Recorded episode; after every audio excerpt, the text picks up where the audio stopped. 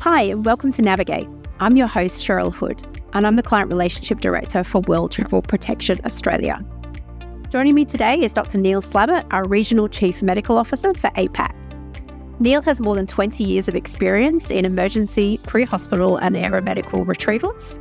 He's currently a Senior Staff Specialist in Emergency Medicine in Southeast Queensland, Australia, and holds an honorary contract at the Royal London Hospital and London's Air Ambulance where he previously worked as an emergency medicine and pre hospital care consultant for eight years. Thanks for joining us, Neil. Lovely to be here, Cheryl. Thanks for the intro. In this episode, we're going to hear from Neil about his clinical experience and how that underpins his decision making when supporting our customers who require medical assistance while away from home. At World Travel Protection, Neil works closely with our other two regional chief medical officers who are located in EMEA and the Americas. Some of you may have listened to part one of this series where we spoke with Dr. Joel Lockwood from our Canadian office. Our episode today will focus primarily on the APAC region and is part two of a three part series. Something unique to World Travel Protection compared to other travel risk management providers is that our chief medical officers are clinically practicing physicians in their chosen field.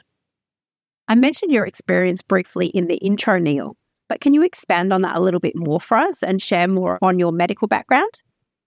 I've been an emergency physician for just over 15 years, having completed my fellowship with the Australasian College of Emergency Medicine.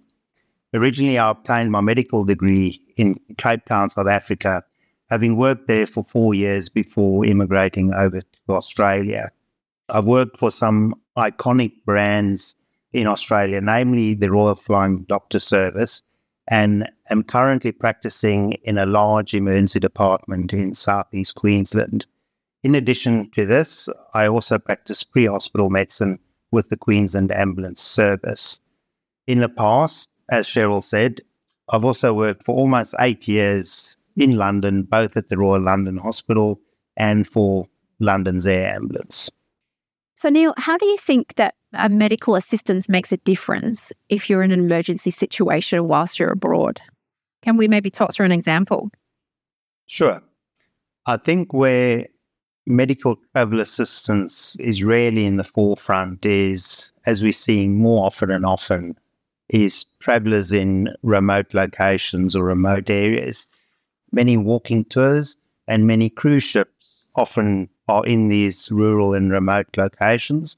And often we see on large cruise ships, they do have medical facilities, but at times, if a customer is very sick, this is beyond the medical facilities on board the cruise ship. Where it becomes very challenging and interesting is cruise ships in our area will often go via the South Pacific Islands, and there's varying degree of medical health care available in these islands. It's a spread of some islands having very well developed medical systems, such as New Caledonia, and some islands being more as developing countries, such as PNG or Vanuatu. As a recent example, and I have de identified the information, there was a customer on a cruise ship who suffered a significant fall on a cruise ship in the waters of Papua New Guinea.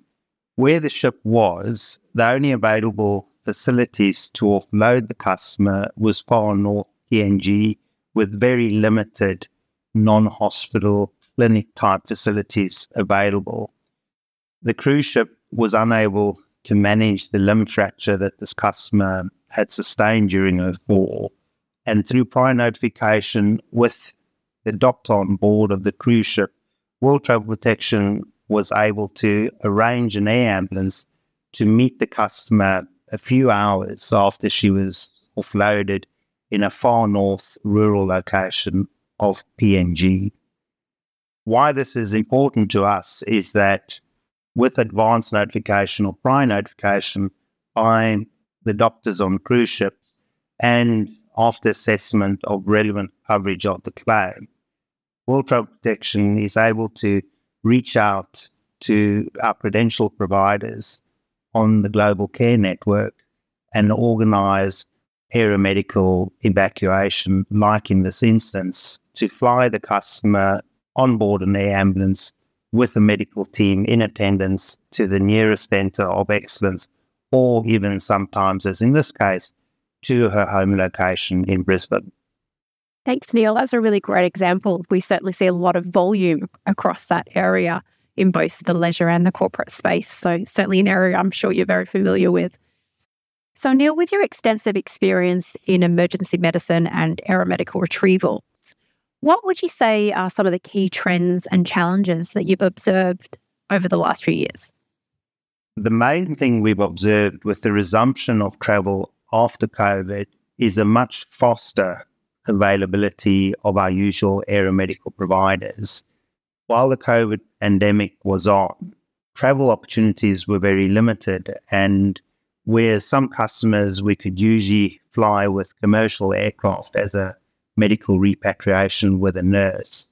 This was not available during the pandemic, and often these customers would then require an air ambulance. Normally, an air ambulance with all the clearances and certificates needed would be able to launch in six to 12 hours. The challenges we saw with COVID was that often before an ambulance or an air ambulance could launch was that the crew first had to have proof that their swabs were COVID negative. Once that was done, the necessary airspace clearances would have to be obtained. And once that was done, were we only able to confirm an accepting or receiving hospital for the customer. This often led from our usual 6 to 12 hour launch time, sometimes to 48 to 72 hours. So, Neil, you mentioned commercial repatriations in your earlier comment. Can you perhaps explain to our listeners the difference between an air ambulance evacuation and a commercial repatriation? Sure. An air ambulance evacuation, by nature of the word air ambulance, is almost a much more immediate response. Normally, air ambulances will have a medical team on board made up of either a nurse or paramedic and a medical doctor of one of the critical care specialities. As mentioned previously, air ambulances are able to launch usually within sort of 12 to 24 hours. A commercial repatriation is by nature a less urgent mission. We often use commercial repatriations to return the customer home, and this, this can be either at the end of their medical care in location or if they need ongoing medical care once they return home. But their medical care isn't of such a nature that they need to be admitted into ICU. We do find, though, it is sometimes advantageous to use commercial repatriation, so i.e., on commercial airliners, like the large airliners that fly from Europe or London via the Middle East, namely Dubai or Singapore, and into Australia. We do often use these sometimes for critically unwell patients. That advantage being one, the journey time is often a lot quicker.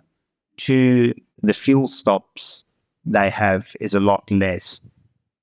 Some ambulances, in order to fly from London to Australia, would need four to six refuel stops so, Neil, would you find from time to time that you ever have misaligned recommendations between the customer's treating team and your medical team here at World Travel Protection? We often find that treating clinicians or physicians in location are unaware of a stretcher commercial repatriation.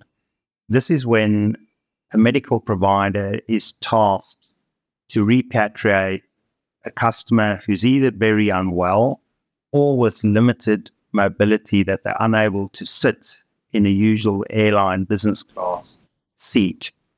Although the launch of this is not as quick as an air ambulance evacuation, due to the fact that the repatriation provider needs to get various medical clearances from the airline and the airline needs to fit stretcher, it is a very effective option to get the customer home quickly and safely. The reasons for this is some air ambulances will require four to six fuel stops to fly from either Europe or UK into Australia with airlines only requiring one fuel stop in the Middle East, be it either Dubai or Singapore. When there's a prolonged layover at the transit in Dubai or Singapore, we sometimes do make use of medical facilities at the airport to admit the customer while the repatriation medical team is looking after them while the customer is in transit. So, how, Neil, do your team know who to use in these sort of situations? How do you choose a provider? We use the Global Care Network. The Global Care Network is something unique to WTP, and it is essentially our in house database of preferred providers. These providers have all been credentialed and audited and meet the high standards that WTP expects from a provider. This includes having all the necessary insurances in place and a robust clinical governance framework. So, Neil, you've got a lot of experience with working, living, and I assume also traveling across the world. How does the APAC region differ from the other regions when it comes to medical assistance and evacuations? And how do we how do we address these sort of differences at World Travel Protection? The South Pacific and Southeast Asia is essentially the backyard of Australia and New Zealand, either be it for corporate or for leisure travelers. Australians love to travel there. The areas offer very diverse experiences and as we all know, as travelers, these areas are also very affordable. This gives us great volume and gives us local expertise, specifically in these areas. We do find sometimes that the language barrier might be an issue, specifically as travelers are more in rural and remote locations. However, we do have a strong network of local area providers or local area agents on the global care network that we can obtain most reports in English. So, considering how large our backyard is, Neil, would you say there are some geographical differences, though, between one part of a country and another in regards to how we support customers? I would say, as far as we support customers, the support we offer as a business, be they corporate or leisure customers, is always the same. What we do see is a difference of medical care between countries in Southeast Asia. And this even becomes more apparent in rural, remote areas. As an example, we do sometimes have to transfer either by road or by local air ambulance some customers from rural areas into the larger cities in the same country. This is often because the rural remote area isn't equipped to perform the necessary surgery, be it abdominal surgery or orthopedic surgery that the customer may need urgently. And hence, it is necessary to bring them into a larger medical center. It is also not an option to delay the surgery in such a time frame that they are able to return to their home country, be it Australia or New Zealand. So, when we think about the APAC region specifically, what would you say perhaps are some unique medical risks that our travellers might face? And how can these risks be mitigated by those customers before they head off on their trip? I'd say, specifically in Southeast Asia, the most frequent medical risks we see are moped accidents, mosquito borne diseases, and the risk of rabies, either from dog bites or monkey bites. As with anything, prevention is always better than cure. And the last thing that we want is for customers to have ruined their holiday from something that is very preventable. So prior to leaving home, make sure your insurance policy, be it leisure or business, has the necessary insurances. If you are planning to ride motorcycles, make sure the policy's got the necessary provisions and cover. we find very few folk are actually rabies vaccinated. And depending on the category of rabies bite that they receive, the most often one we see is what's called category three bite, where the skin is broken and blood is drawn. In this instance, what the customer requires is both a combination of four doses of rabies vaccine, and that's usually performed over a month. But more importantly, in order to begin to fight rabies immediately, they need an injection around the wound called rabies immunoglobulin. We do sometimes see there's limited or no availability of this rabies immunoglobulin in some of the countries. And often the only option is to fly the customer either into another country or to fly them home. The great thing about rabies immunoglobulin is that you do have up to seven days to actually administer it. With mosquito borne diseases, prevention is definitely better than cure. And if you are going to a country that's known with mosquito borne diseases, be it either dengue or malaria, it is advisable, firstly, try not to travel there in the wet season. If it is a malaria high risk area, to see your GP six to eight weeks before you go, to consider whether you need malaria chemoprophylaxis. And also, then when you're on holiday, avoid mosquitoes if you can. This is obviously mosquitoes are most active at the hours of sunrise or after sunset. Use mosquito repellent. Make sure if it's very heavy with mosquitoes, the room you have has also got the necessary mosquito netting. Thanks, Neil. From a technology perspective, the World Travel Protection team have the Travel Assist app available to our business travelers. Would you recommend that's something that our travelers utilize? to obtain some information as well? The WTP Travel Assist app is a great tool for our corporate travelers. The advantage of this app is it provides real time security and health information of the area that they are actually in at that time. They can also, prior to leaving, research the area and just see what risks be it either medical or security, that they need to be aware of. Thanks, Neil. And of course, they can also call into our World Travel Protection Command Centre for pre travel security and medical advice as well, which is certainly something that we encourage our travel risk management clients to do before they head off on their journey. So, what would you say are some of the best practices for travelers and for organisations to ensure that they're receiving the best possible assistance and care whilst they're on the journey. The best example is notify us early. That's what we're here for. We open 24 7, 365 days a year. We operate three command centres one in London, one in Toronto, and one in Brisbane, Australia, that are manned round the clock 24 7. The important thing of notifying us early, should you require medical assistance, is that we can provide what's called directional care.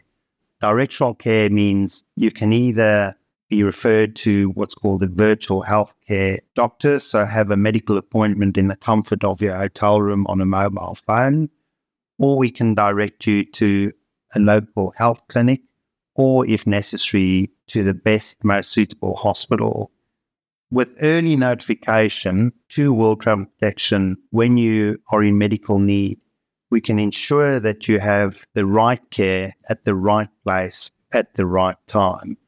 And if necessary, we can also arrange you move to a higher level of care, be that in the same city or even in another location. So, Neil, can you perhaps share an example of this to our listeners? As an example, if you have got an extensive cardiac history and you are traveling and you suddenly begin to experience some angina or chest discomfort, one, it is very important that you seek urgent medical care. And secondly, very important that you notify WTP early. The reason for notifying us early is that on the Global Care Network, we can evaluate the capability of the hospital the medical team consisting of medical consultants, nurses, and paramedics can also contact your treating physician and clinician to revalidate the capability of the hospital. Of concern is specifically if you're having a heart attack or you've had a mini heart attack, we might deem it medically necessary to move you to another hospital in order for you to get the best care. So call us early and we'll help you from there to ensure you're getting the right level of care. Neil, is there anything else you'd like to add that our travellers could do to prepare themselves before they head off on their journey? The most important thing for both leisure and corporate travellers is to go and see their regular healthcare practitioner six to eight weeks prior to departure. The advantages of this is that some countries require vaccinations to enter namely the yellow fever vaccination. But more importantly, if you do have any pre existing medical conditions, to ensure that you have a sufficient supply of these medications prior to departure. Your local healthcare practitioner will also be able to advise you whether some of these medications are prohibited in the countries you are traveling to. It is also really important to note that certain medications may not be available in certain countries where you're traveling to. Hence, it is really important that you have a sufficient supply of your own. World Travel Protection will often get calls from customers that have run out of their medications or lost some of their medications. To ensure that you don't lose your medication, it's really important to make sure when you're traveling that your medication is always carried as hand luggage. So, Neil, do you have any final thoughts for our listeners on how to stay safe and healthy whilst they're traveling? Sure. Final thoughts are as said previously, we are a medical assistance and travel risk management company. If you require medical assistance, it is really important that you notify us early. This ensures you get the right care at the right place at the right time early notification also leads to the medical team being able to speak to the treating clinician or physician in location to obtain up to date medical information about your condition. And should your condition need it, WTP can also begin arranging either a commercial repatriation or air ambulance evacuation. The other advantage, of course, of early notification and us ensuring that you're in the correct healthcare facility is that for our leisure and corporate travelers, you're able to either resume your dream holiday a lot earlier or for our business travelers, get back to business. Thanks for your time today, Neil. It's been great to chat and learn more about the support that we provide our customers across the APAC region and beyond. Watch out for episode three of the series, where we shift our focus to the EMEA region and we hear from Dr. Luke Banks from the UK Command Centre of WTP. Looking for the best travel podcast to inspire your upcoming adventures while also helping you travel smarter? Listen to Navigate, the top travel podcast that enhances the way you explore the world, found on our worldtravelprotection.com site under our Travel Assist Hub. In each episode, our World Travel Protection host speaks with a travel industry expert or experienced everyday traveler to bring you thought provoking travel insights, experiences, and advice, helping empower you to travel the world confidently. Subscribe wherever you listen to podcasts to always catch our latest episode. That's all for today's episode. Thanks for listening, goodbye, and safe travels.